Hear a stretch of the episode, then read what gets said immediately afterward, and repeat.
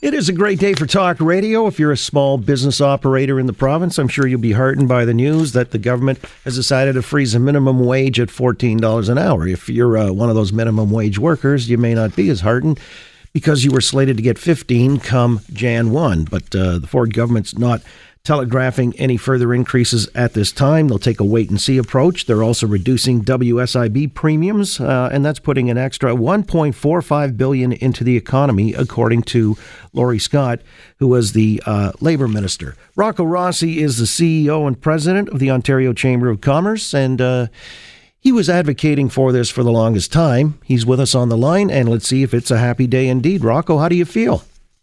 Uh, I am a happy capitalist today, my friend. Hmm. All right. And so uh, the minimum wage, you have 60,000 members you represent on? We do. And, uh, and look at what we've uh, what we've seen with the changes through Bill 148, including the jump up to uh, to 14, but a whole bunch of scheduling and other rules that have been added. Is Ontario has shed over 90,000 jobs uh, to date this year at a time when the balance of the country has been net up. And last time I checked, we were supposed to be the engine uh, of of the country. So uh, this is a this is a good first move by the uh, the government to hold it at 14 and think about future raises really being connected, not some arbitrary 21% jump, but actually connecting it to inflation, economic growth rate, something so that businesses can adapt. And in the meantime, we're we're asking the government to revisit, to repeal and replace uh, the balance of the measures because it was a grab bag of, of measures that was rushed without proper consult- consultation by by the last government, um, and uh, and business simply can't uh, deal with the burden of really poorly thought through legislation. Well, it seems that Doug Ford, I remember during the election campaign promising that anybody under $30,000 a year would pay no tax uh, or a minimum tax. And so this is really where the break would be for the minimum wage worker. Uh, do you think that's a fair trade off?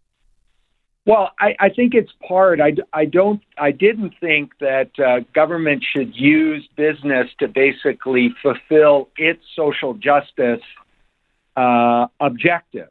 Uh, that there is the tax system. That there are uh, social programs focused on making sure no one falls through the cracks. The problem with the minimum wage is that it's a very blunt instrument you know, $14 an hour in Elliott Lake is not the same thing as $14 an hour in the city of Toronto. Um, and similarly, a bunch of the additional rules that they've put in that now they're extending to small businesses are huge burdens. You know, we're not talking, the vast majority of our members are small and medium sized businesses. I was just at a, an AGM in, in, um, in Haliburton, and uh, there there are 4,100 businesses in the catchment area, and 87% of them have three or fewer employees.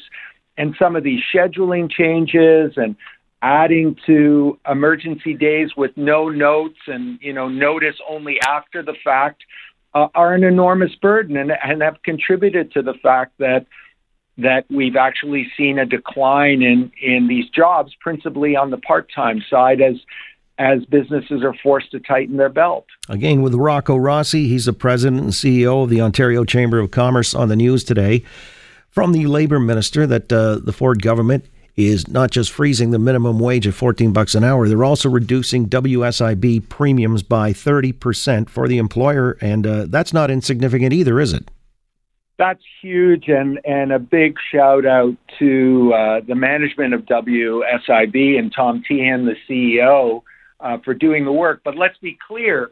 Uh, you know, part of the reason that the premiums were so high, there was an unfunded liability, and and that's been paid for and corrected, at least in, in no small measure, by by businesses paying very high rates. Uh, this was a, an enormous um, uh, burden on lots of businesses. And so this is very, very welcome uh, news. It's ahead of what was originally scheduled. So uh, you know, our members are very pleased about that, and, and they're waiting to see those uh, those re- reductions come into force. It looks like that uh, won't begin until 2020, but but very very good news and ahead of schedule. And it won't result in a reduction in benefits.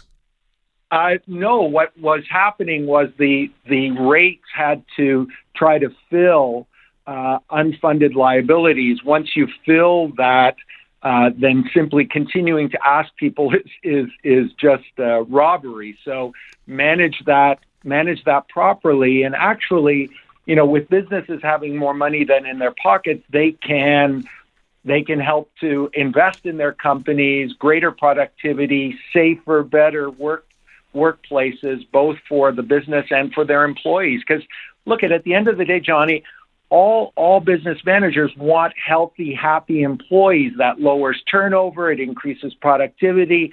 It's a win-win-win. But if you just keep taking from business and adding to their burden, they're they're they're just put into a, a very difficult circumstance. Fair enough. Pro business initiatives from the Ford government announced earlier today. Rocco Rossi putting them all into perspective. Appreciate it as always, Rocco. We'll talk next week. Thanks so much, Johnny. There you go. Again, Rocco Rossi, President, CEO of the Ontario Chamber of Commerce.